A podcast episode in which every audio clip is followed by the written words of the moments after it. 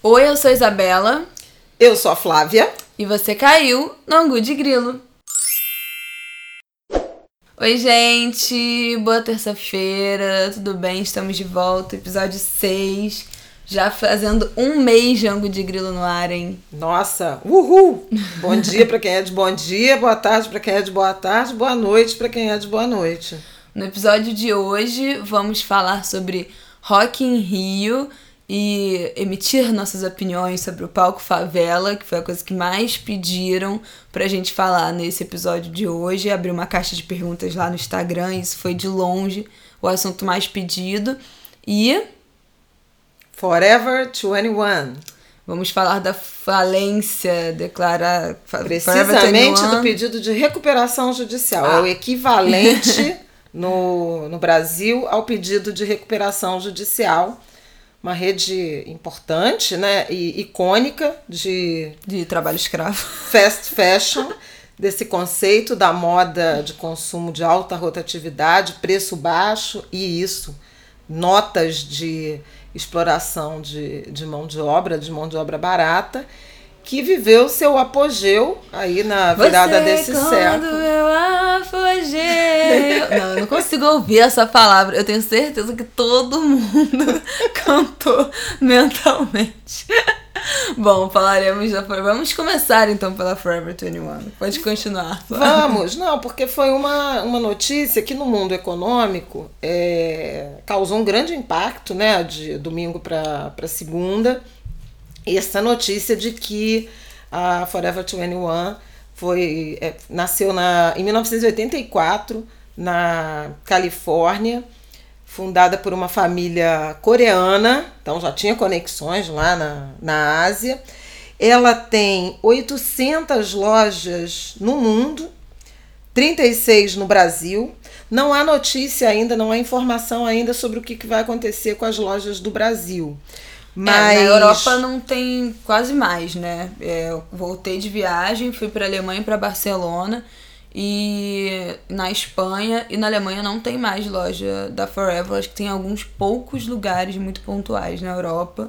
Até porque lá tinha uma concorrência maior, porque lá tem a H&M, que também é outra fast fashion, a tem Zara. a Mango, tem a é, Pull&Bear, tem várias outras fast fashion é, na Europa que concorriam forte com a Forever, que tem qualidade muito superior de roupa, preço um pouquinho mais alto, mas com qualidade que vale muito a pena. Então, lá o mercado sempre foi mais complicado para eles. Então, eles anunciaram, eles têm 800 lojas e anunciaram nesse processo de recuperação judicial que vão fechar 350 pontos de venda sendo 178 nos Estados Unidos. Ele tem a dívida é, estimada, é uma estimativa muito grosseira, porque vai de 1 a 10 bilhões de dólares. Quer dizer, você não sabe se você deve 1 ou 10, você realmente está em apuros. Mas não era sobre nada disso que eu queria falar, não. É fazer uma reflexão sobre a mudança. É, da forma de consumir moda, da forma de se relacionar com moda, né? A, a, a Forever 21 é ícone, símbolo de um, de um conceito que hoje está completamente, para usar uma expressão da moda, cafona, que é esse você entra e compra de tudo. Cada dia você entra na loja e tem alguma coisa nova para comprar. E acho que principalmente a juventude hoje tem, e a Isabela eu acho que pode falar disso, tem é, claramente mudado o comportamento em relação à moda, ao consumo de roupas, então, eventualmente, até é, pagando um pouco mais por uma peça que vai durar é, mais tempo, ou é, promovendo alguns arranjos bem diferentes, tipo troca de peças é, entre amigas. Eu tenho feito é, muito com compra em bazar, né, em, em, feiras, em novos arranjos, inclusive de é, acesso ao mercado.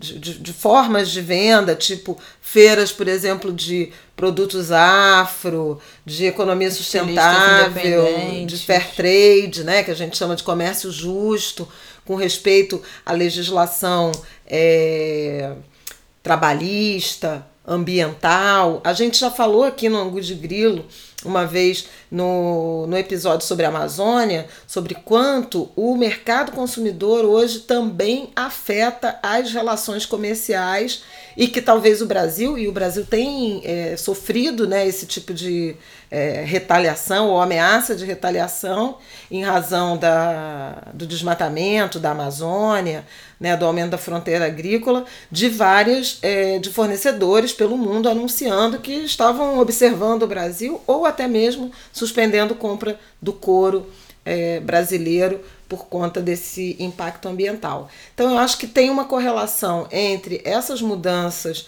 de comportamento de consumo e a saúde financeira dessas empresas que tiveram muito a história ancorada num consumo rápido, intenso, é, sem consciência. Vai daí, Isabela. É, então, eu era uma usuária de Forever 21 é, quando viajava, assim, muito viciada. Eu ia todo dia na loja quando eu tava viajando, porque sempre tinha um produto novo.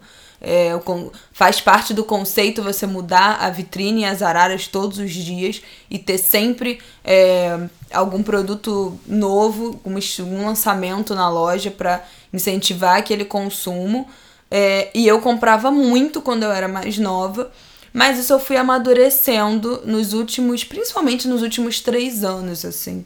É, amadurecendo o que eu entendia das roupas que eu realmente gostava, o que que era a forma como eu realmente gostava de me vestir, o que que era a forma que eu me vestia, porque as minhas amigas se vestiam do mesmo jeito. É, então, na minha adolescência, eu me influenciava muito pelo estilo das minhas amigas, que hoje em dia quase não tem muito a ver com, com a forma que eu gosto de me vestir.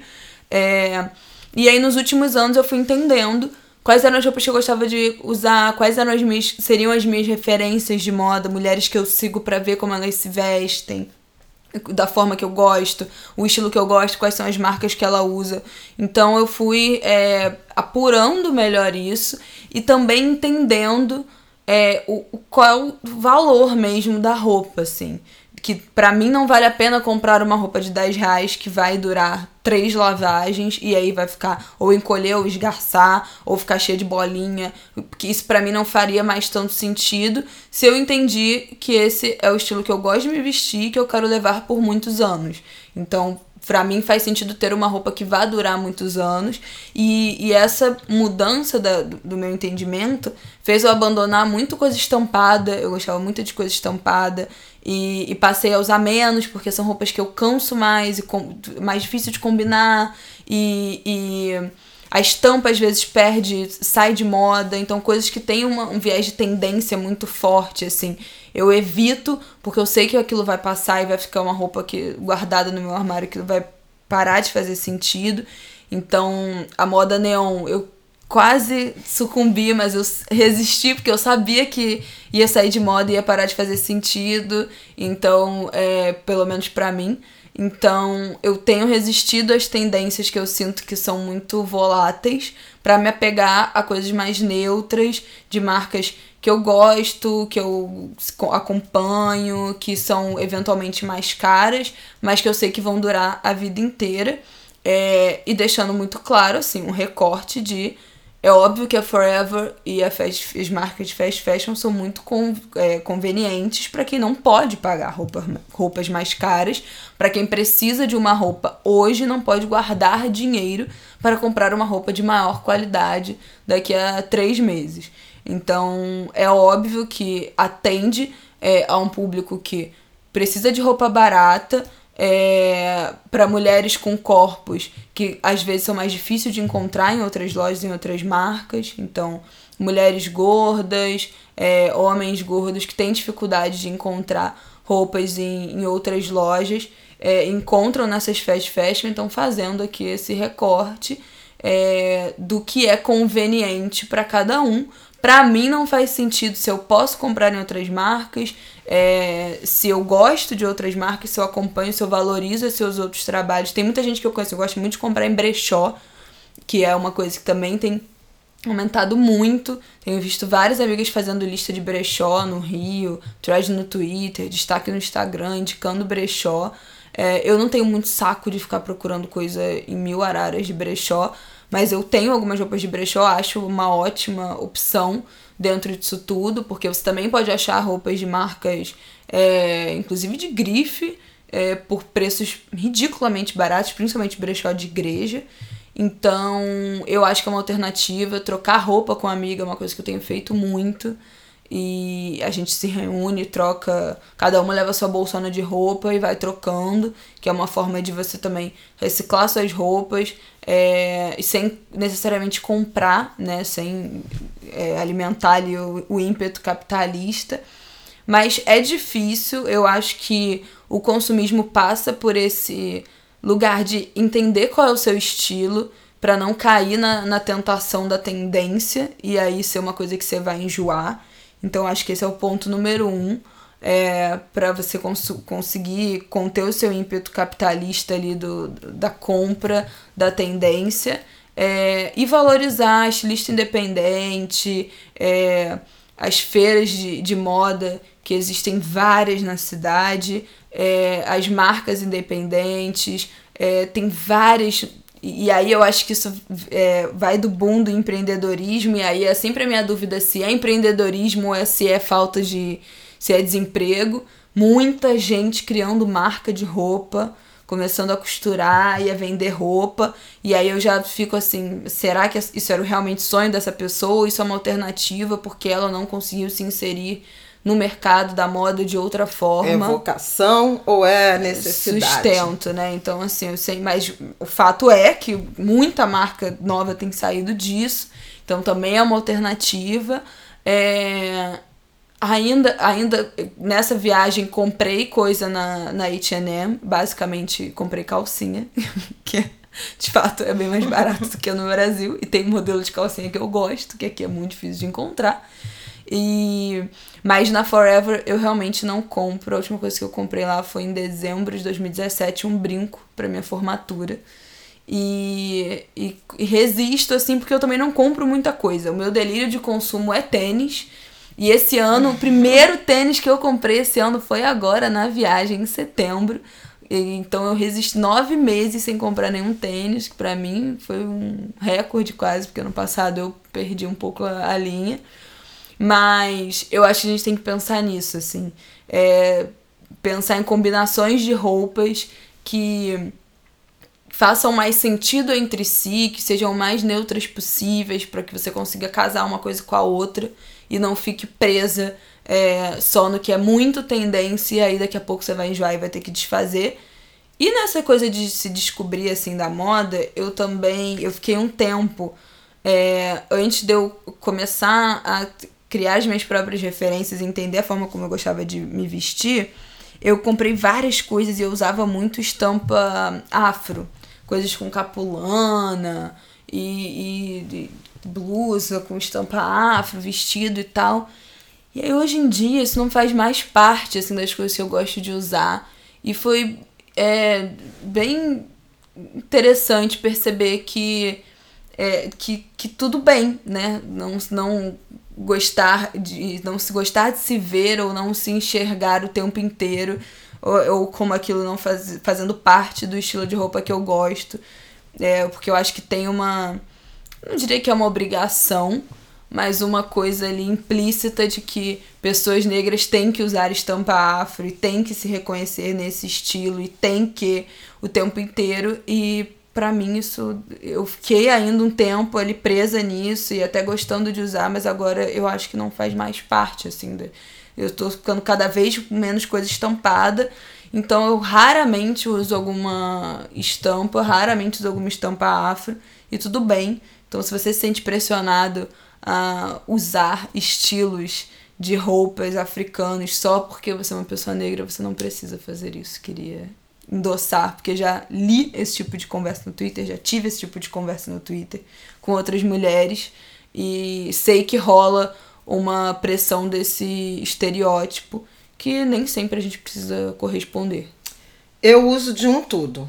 De então, fato. assim, não tenho nenhum problema. Eu uso terno, uso smoking, uso vestido, uso vestido de tafetá, uso estampa afro, eu uso de tudo. Depende do meu estado de espírito, depende do lugar onde eu vou, onde é, se é trabalho, se é festa, o que, que eu quero causar ou não. Né? Tem muito a ver com impressões que se queira causar. É, mas eu queria falar três coisas, mas são três coisas rápidas, né? É, primeiro é, é, sobre essa questão da relação com a moda e, e esse consumo, ainda voltando aqui à questão da, da fast fashion, é, desejo e necessidade, né? Uhum. O que, que você quer efetivamente, o que, que você precisa. Então, antes de, de uma decisão de compra, né, é, eu acho que é conveniente fazer essa reflexão eu tô querendo isso só por um desejo, por um impulso, ou para compensar, né, alguma, eventualmente até alguma frustração, ou eu preciso daquilo por algum motivo objetivo. A partir da, da resposta a essa pergunta, aí vem uma segunda é, reflexão.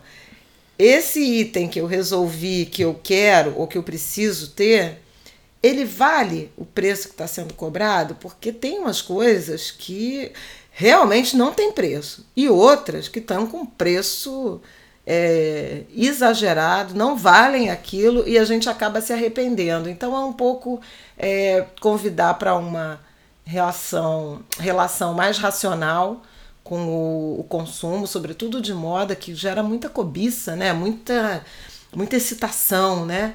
É, e por fim, eu queria lembrar, e até valia a pena a Isabela falar disso, o quanto essa questão é, do respeito às normas trabalhistas e, e, e ambientais, né, a responsabilidade socioambiental, ela tem pesado na, nas decisões de consumo, principalmente de moda, né, é, e principalmente das jovens, a ponto de ter aplicativo, né? Pois é, eu tava abrindo aqui agora ele. O Moda Livre é um, aplica um aplicativo do Repórter Brasil. Pessoal é... lá, beijo pro Léo Sakamoto, querido amigo, talentosíssimo jornalista, competentíssimo professor. Eles acompanham bem de perto é, as fiscalizações do Ministério do Trabalho, extinto, né? Que hoje, é, do ex-Ministério do, ex do Trabalho, que não existe mais é, mas as fiscalizações é, dos fiscais do ex-Ministério do Trabalho em oficinas, é, com denúncias relativas ao trabalho escravo, trabalhos análogos à escravidão, é, não só no universo da moda, mas também. E, e eles têm um aplicativo chamado Moda Livre, pode baixar no seu celular, que tem várias marcas, e aí você consegue ver se a marca que você está comprando já foi é, denunciada e condenada por trabalho escravo.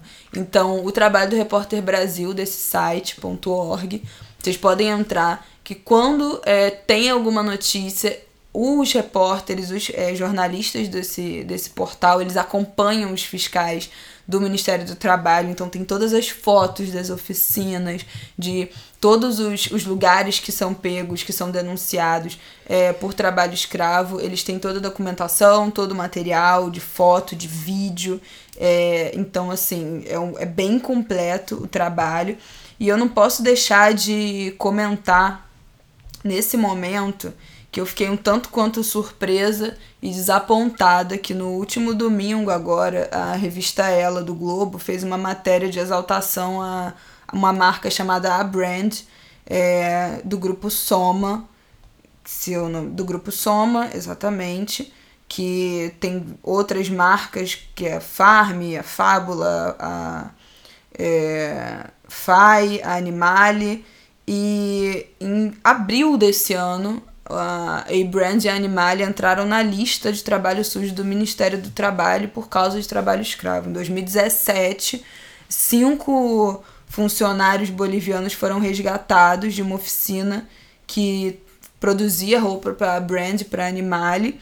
E esse cinco não, dez, acabei de ver aqui no aplicativo. Dez bolivianos foram resgatados enquanto produziam roupas da Animale e da E-Brand e, enfim, foram condenados, ocorreu todos os trâmites, tanto que entraram na lista do trabalho sujo do Ministério do Trabalho é, em abril desse ano, e não me admira, seis meses depois, uma matéria de duas páginas exaltando essa marca, é, a nova cara, marca carioca, nananana, a nova tendência, a nova aposta do universo da moda é o trabalho escravo? É isso mesmo? Então, assim, é, achei equivocada, a matéria não cita isso. Eu acho que poderia, um jeito de salvar era citar, porque quais são as medidas que foram tomadas depois desse acontecimento, mas não cita isso.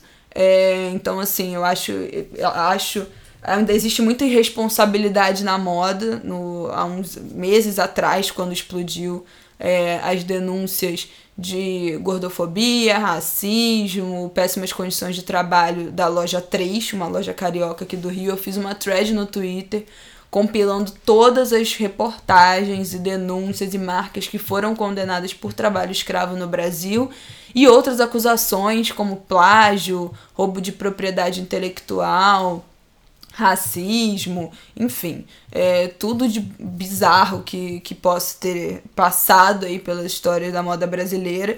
Fiz um compilado de uma thread no Twitter e é muito difícil comprar coisas no Brasil. É muito difícil. São muitas marcas. Algumas coisas já aconteceram há mais de 10 anos atrás. Sim. Então, você pode falar, bom, então se não aconteceu nada depois disso, elas mudaram? Vai da consciência de cada um. Mas outras coisas são muito recentes. É, eu vou deixar aqui no link desse episódio o endereço, o link para essa thread do Twitter, onde tem todas essas informações. Mas não é difícil é, você se manter informado do que as marcas estão fazendo, por isso que eu acho muito importante que a gente acompanhe as marcas que a gente gosta e a gente valorize o trabalho das marcas que a gente gosta e acompanha e tem é, essa relação próxima de saber quem é o estilista, de saber como começou, de saber quem é que cria aquilo, quem é que faz parte. Então acho que faz parte desse consumo responsável. E outra coisa que eu queria falar, dentro ali do que você falou, é, de fazer as perguntas de se eu quero isso, se eu preciso disso, eu acho que dentro do quero também acho que vale a gente avaliar, ter alguns parâmetros, assim, de não comprar a mesma coisa em cores diferentes, não comprar itens muito parecidos, é, não comprar o mesmo modelo de roupa. Eu tenho, por exemplo, uma regra para os meus tênis que é eu não tenho tênis do mesmo modelo. Então eu tenho praticamente não repito cores, eu tenho dois tênis vermelhos. Mas eu tento não repetir cor e não repetir modelo, porque cria pelo menos uma variedade, eu não fico com um monte de tênis igual, parecido. É, então eu acho que vale essas perguntas é, também para você não ter um armário todo igual, todo muito parecido, e só quantidade e não necessariamente qualidade. Acho que é isso. É, sobre essa história da, das marcas, eu acho que o, o jornalismo tem de fato um, um, papel e que pode ser resolvido. Você pode falar da, né, da, da, da situação da, das marcas, enfim, do destaque, das transformações e mencionar. Inclusive, eu acho que a gente tem um papel no sentido de o que está sendo feito para corrigir Exatamente. aquilo, qual foi o, o, o, trauma né, que essa marca viveu. E acho que o consumidor também acho que tem esse papel. É, você gostava de uma marca, se decepcionou com ela bota para fora isso, desabafa, cobre mudanças de, de transformação. Eu acho que vale dar outra chance. Tanto acho que vale dar outra chance, quanto acho que vale boicotar também. Sim. E tem algumas que eu boicoto. Inclusive, no, no Entrevista 2019, a temporada desse ano, do programa Entrevista no canal Futura, é, eu fui a, a apresentadora tive esse, esse privilégio, esse prazer de, de apresentar essa série de, essa série de programas e que esse ano foi muito dedicado ao, às, reflexões sobre mercado de trabalho e formação profissional de jovens. E, o, e entrevistei o Léo para esse para essa para uma para alguns dos programas, assim como o Instituto Acatu e o consumo consciente foi um ponto é, citado, e eu lembro do Léo dizendo de um determinado produtor é, do agronegócio que teve o nome é, envolvido né, numa lista de fornecedor, se eu não me engano, envolvido em trabalho em condições análogas à escravidão e foi parar na lista de, de na lista suja, é, teve o nome divulgado, etc, etc.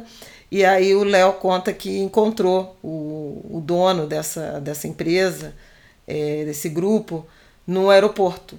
E o sujeito se encaminhou para falar com ele. Ele falou: Ih, vou apanhar, né?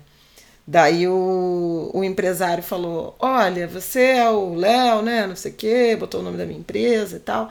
Mas eu vou, vou te dizer uma coisa: eu quero te agradecer, porque a partir dessa experiência, que foi muito negativa, a gente reviu processos, é, conseguimos todas as certificações né, de origem e tal.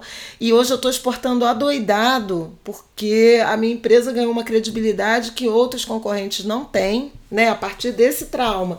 Então, veja, qualquer marca, qualquer grupo tem essa possibilidade de, é, flagrado num num desvio, né, se reconstruir. Claro. E aí, para terminar esse capítulo, eu vou até falar, é, por exemplo, da questão dos procedimentos de segurança, que eu acho que é um debate que a gente uhum. precisa fazer.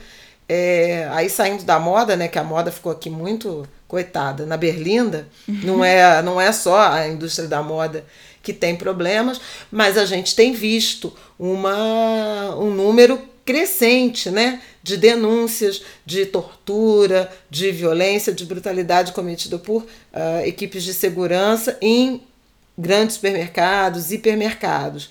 Eu acho que está na hora também de passar limpo né, essas práticas. É, quem são esses fornecedores que, que treinam, que orientam, que permitem que seus profissionais usem métodos violentos e quem são esses varejistas que contratam esses fornecedores e, e fazem, em alguma medida, vista grossa a essas práticas horrorosas. Né? Então, acho que tem, tem um momento aí é, importante de a gente estar tá passando a limpo é, a, essas relações de trabalho, relações com o meio ambiente, relações com uh, a forma de tratar a clientela, de contratar os fornecedores, de brifar os fornecedores.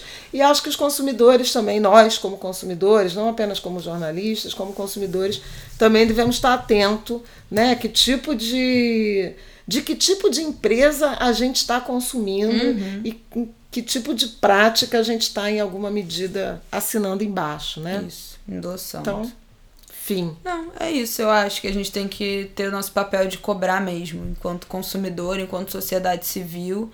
É, porque, bom, no fim das contas, quem financia somos nós, né? Então, eu acho que tem, a gente tem que cobrar, principalmente as marcas que a gente gosta.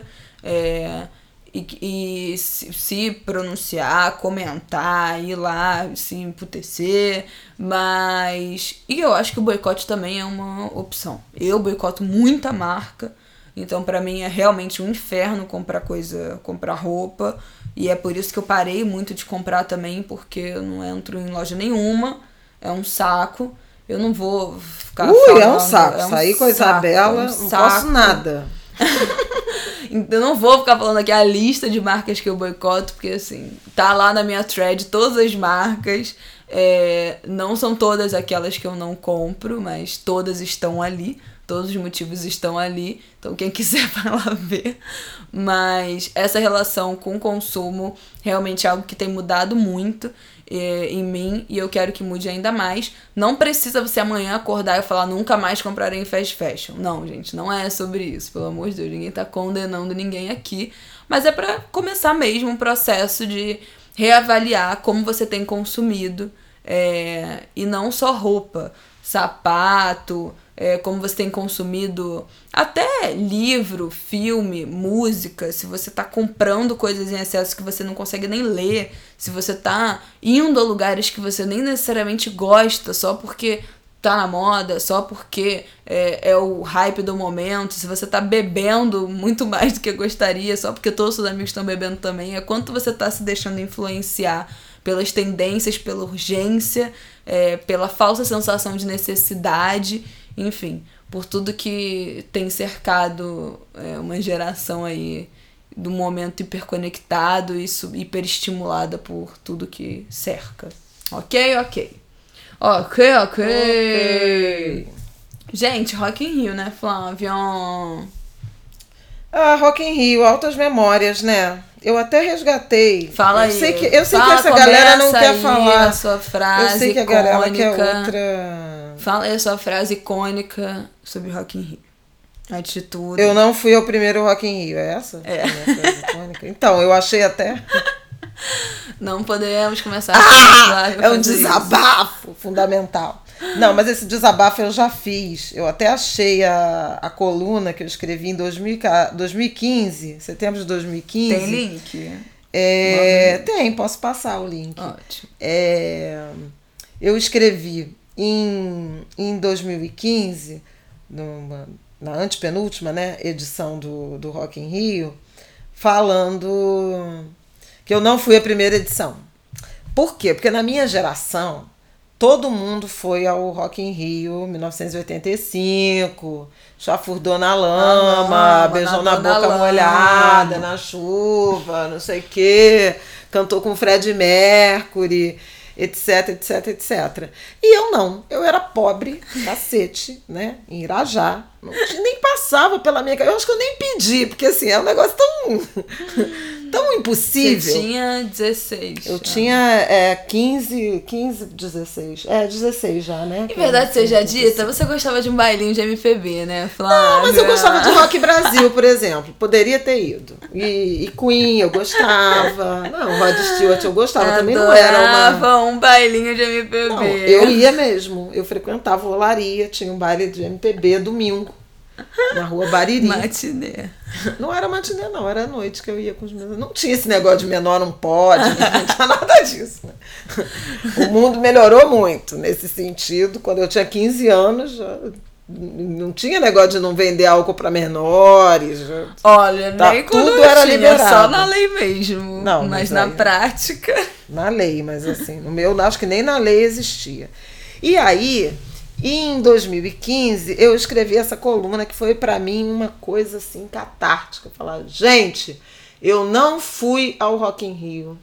Ao primeiro Rock in Rio. Foi igual no momento eu não li os clássicos, entendeu? Cada um com a sua redenção. É, mas Bom, deixa pra lá. Então, é... ah, vocês, vocês, sentiram, né? Vocês sentiram o, o academicismo aqui da, da, da, da crítica. Mas olha, é, mas é que é uma coluna interessante, porque eh, ela, na verdade, o título da coluna é O Cérebro Esse Gaiato.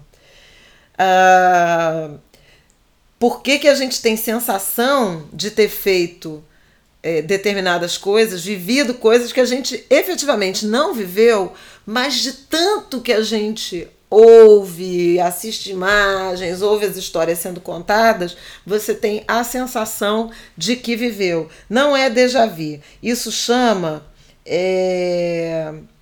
Eu achei aqui a expressão que o professor Ivan Esquerdo, do Centro de Memórias da PUC do Rio Grande do Sul, é, ele disse que o nome é memória falsa, é memória fictícia.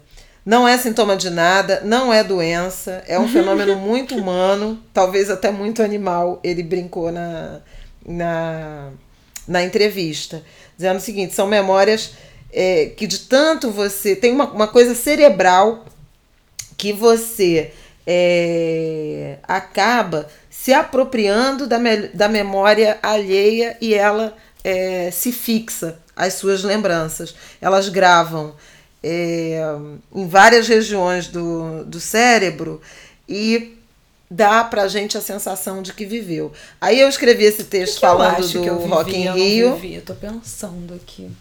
Não, é, tem uma história famosa no Rio e no Brasil, mas aí para gerações anteriores, que é a final da Copa de 50. Hum. Que praticamente todo mundo que envelheceu, que você conhece, diz que estava no Maracanã.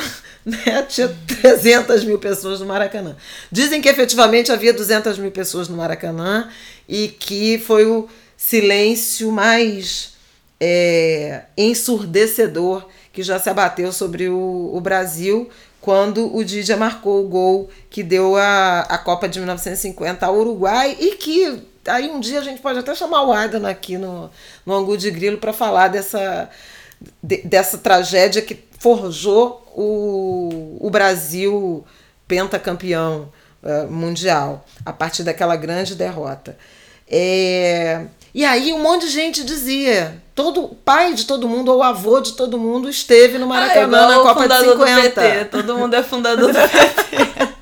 ou foi ao Rock in Rio. Então tem uma explicação cerebral para isso. Dito isso, eu acho que o, a dúvida né, é sobre. Eu gosto do Rock in Rio, eu acho eu um, um, um, evento com cara de quermesse, é, muito pop. É, eu, eu vejo o Rock in Rio como uma quermesse. Todo mundo acha que ah, não é um evento ultra mega. Cara, é um lugar de encontros que as famílias vão. Se você for pensar bem, tem um show de música ou vários, mas várias atividades tipo roda gigante, tirolesa, uhum. barraca de comida. É um conceito muito quermesse, muito festa de igreja, muito festa do Passado interior, que é uma coisa essa. muito da. Por essas Medina não esperavam que ele já fala há muito tempo sobre isso. E eu acho que esse é o encanto. Você se encontra, você anda para lá e para cá, você fica circulando, você abraça um monte de gente. É você, você passa. Eu abraço. Querido. Eu abraço. Querido. Com todos esses níveis aí, ah, tem área VIP, tem palco assim, tem palco assado, não sei o quê, mas é um grande é uma grande quermesse. Eu vejo assim, aquela festa. Só falta a barraca do beijo, a pescaria, não, não, sei o quê, né? O povo fica como oferecido. É. Aí, é, eu também eu adoro o evento.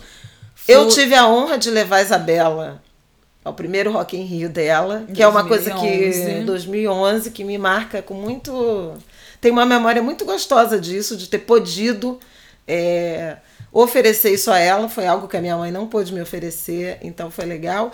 E nesse Rock in Rio 2011 a gente encontrou quem? René Silva. Tava lá também um moleque Verdade, quase bochechudo. Gente. Resgatei essa foto esses anos, dias. O René devia ter 16. Isso. Que eu acho que ele é dois anos mais velho que eu. É, eu também gosto muito do Rock in Rio. Eu fui a todos desde 2011. É, gosto muito dos shows, gosto muito da estrutura. Nem sou de ficar indo em todos os brinquedos, mas, enfim, gosto do, do ambiente, gosto porque brinquedos, um monte aí como amigos. é que é gosto muito de festival de música. É, o que pediram pra gente falar especificamente foi sobre o Palco Favela, né? Bom, gente. Espaço Favela, Palco. É Pra mim, assim, isso se resolve, essa polêmica se resolve de forma muito simples, né, no, na minha vida. Eu soube desse que ia ter esse palco favela, eu acho que ainda ano passado, sei lá, tem muito tempo. Primeira luz que acendeu que falaram Rock in Rio vai fazer um palco favela.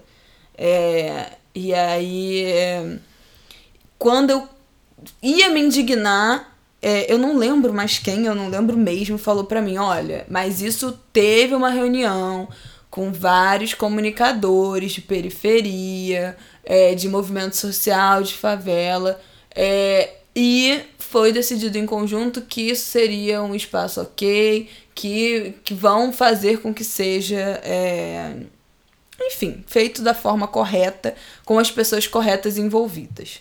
Então, a partir daquele momento, eu lavei as minhas mãos e falei, ok, isso não é, não, não é o meu lugar, não, nunca fui moradora de favela, é, quem sou eu? Se as pessoas que são ou foram que, ou que estão envolvidas com movimentos sociais em favela ou com comunicação comunitária de favela foram convidadas pela organização do Rock in Rio para ajudar a construir esse espaço a propor esse espaço, a selecionar as atrações, o que quem iria se apresentar ali, como, a pensar aquelas apresentações, para mim é isso. Assim, eu não, eu não me vejo é, no direito de criticar e falar que eu, eu, no meu lugar, na minha posição de pessoa que não tem nada a ver com isso, acho que deveria ter sido assim ou assado, baseado no meu é, entendimento de quase estrangeira do que é favela. Então, é, eu não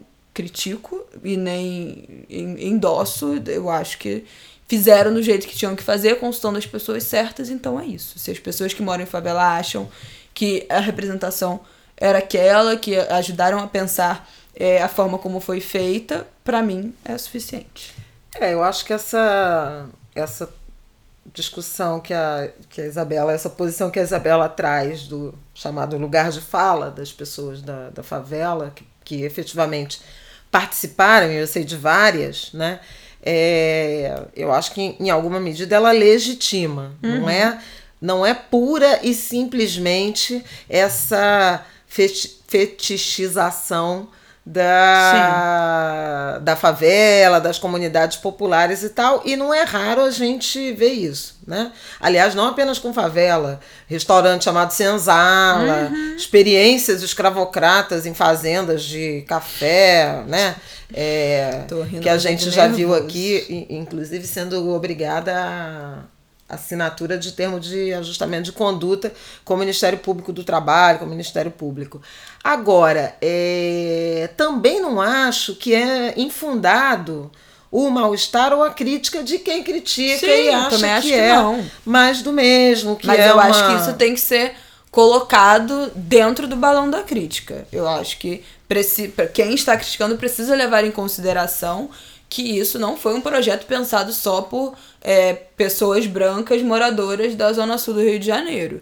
Teve envolvimento ativo desde o início de moradores de favela. Isso, na concepção, então, na, na programação. E tudo. aí hoje, o, nessa segunda, né, o João Diamante, que faz parte também, né, é, como empreendedor da área de gastronomia, um talento maravilhoso, é, tem muita produção empreendedora. Eu visitei lá o espaço.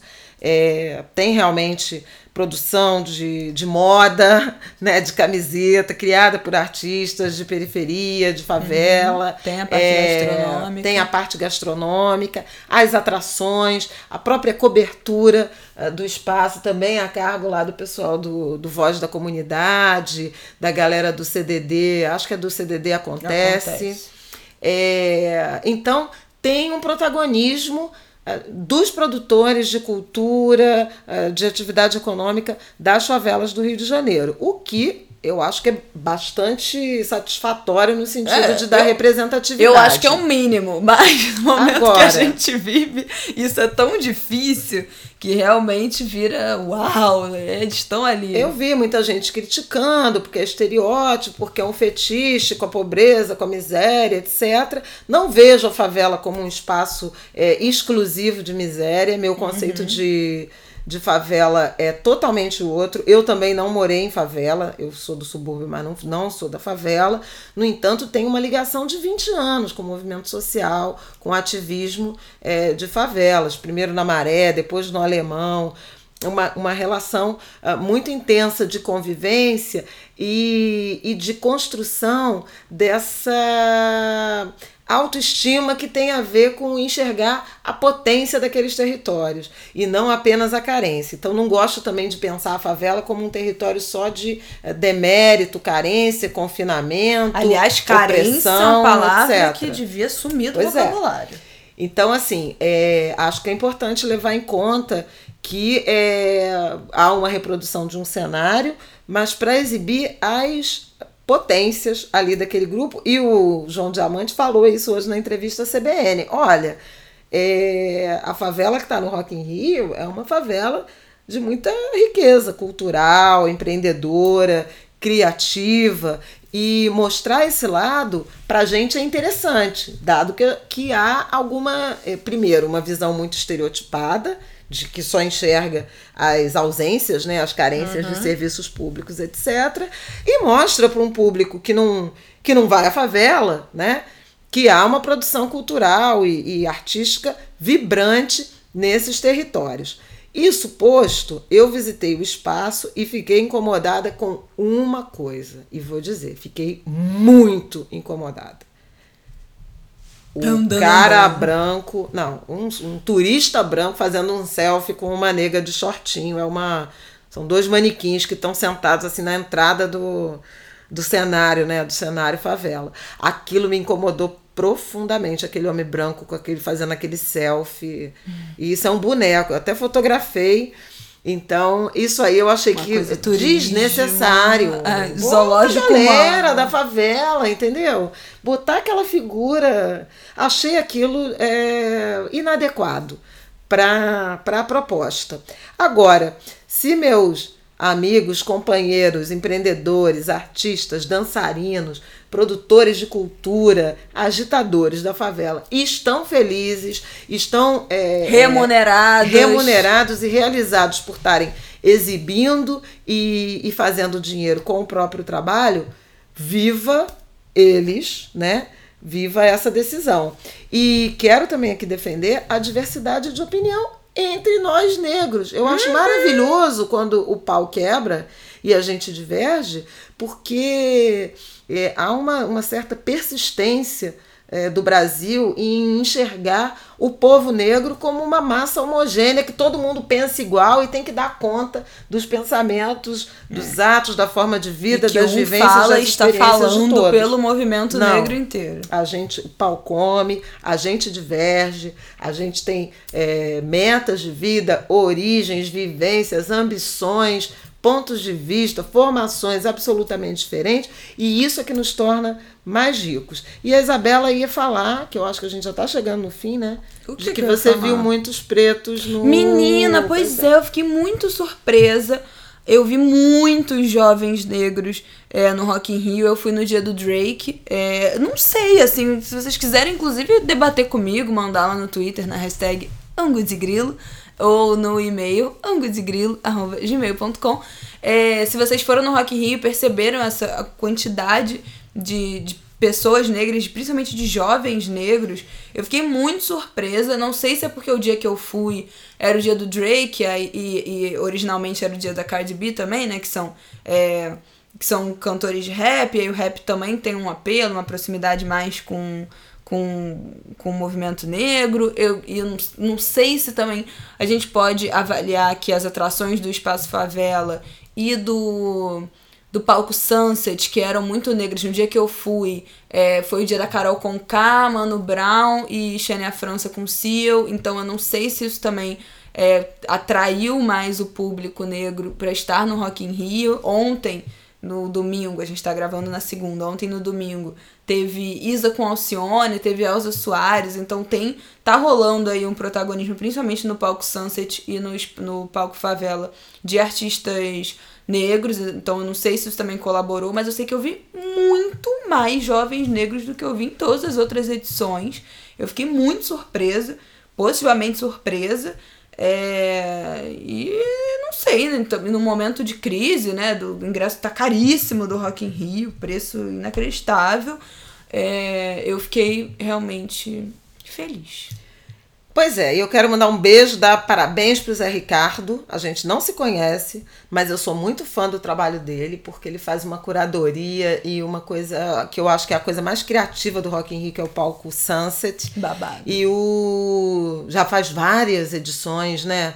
do, do Rock in Rio, que o Sunset é um barato, né, os encontros que eles promovem, mas esse domingo, uh, o primeiro domingo do Rock in Rio, foi particularmente emocionante pela participação. Primeiro de Elsa, vou citar, repetiu o meu querido amigo Arthur da Pieve, também comentarista lá no Estúdio I, que disse: Elsa fez o show mais político do Rock in Rio é, nesse dessa edição, 2009 até aqui, e foi mesmo um show com um conteúdo político, seja do repúdio à violência de gênero, à autonomia feminina, à liberdade sexual, é, contra o extermínio da juventude negra, as mortes, a banalização das mortes. Ela citou a, a menina Ágata, ela citou o Evaldo, que foi é, fuzilado, né? É, com 80 tiros por militares do exército. Ela citou Marielle.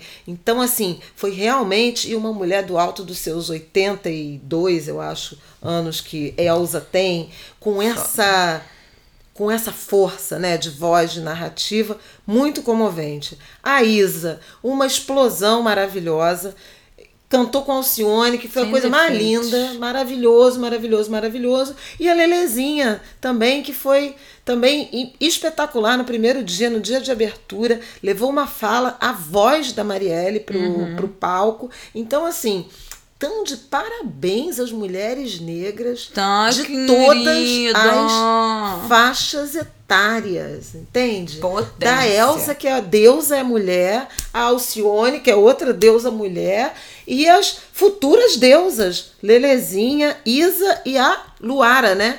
Que é a menina que dançou com a Isa, Izinha. Isso. Uma coisa. Gente, Maria, desculpa. várias. Arrasaram, arrasaram muito. Aço, aço, aço. É isso, gente. Queria mandar uma passada de beijo é, aqui nos e-mails, que estamos sempre lendo, mas, enfim, não, não responderemos, mas estamos lendo. É, Tâmara da Horta, Luciana Guabiraba, Adriana Barsotti mandou e-mail, Yasmin e Alune, Denise Milne, Duda Sofli, Samita Nunes, que estudou comigo, querida, Maite Nora. É isso, gente. Um beijo. A Sara hoje mandou uma mensagem. Amiga da Selminha. Ai, foi uma mensagem maravilhosa Muito querida. também. Muitos beijos. Muito obrigada ela. pela audiência. Esse um mês de Angu de Grilo. Estamos muito felizes com a repercussão. Estamos adorando gravar. E muito, muito boa resposta. É, todo mundo ouvindo. Muito bom saber que tem muita gente que começou a ouvir podcast ouvindo a gente e agora também está se apaixonando por esse formato. Então, um beijo até terça que vem. Até. Beijos. Boa semana.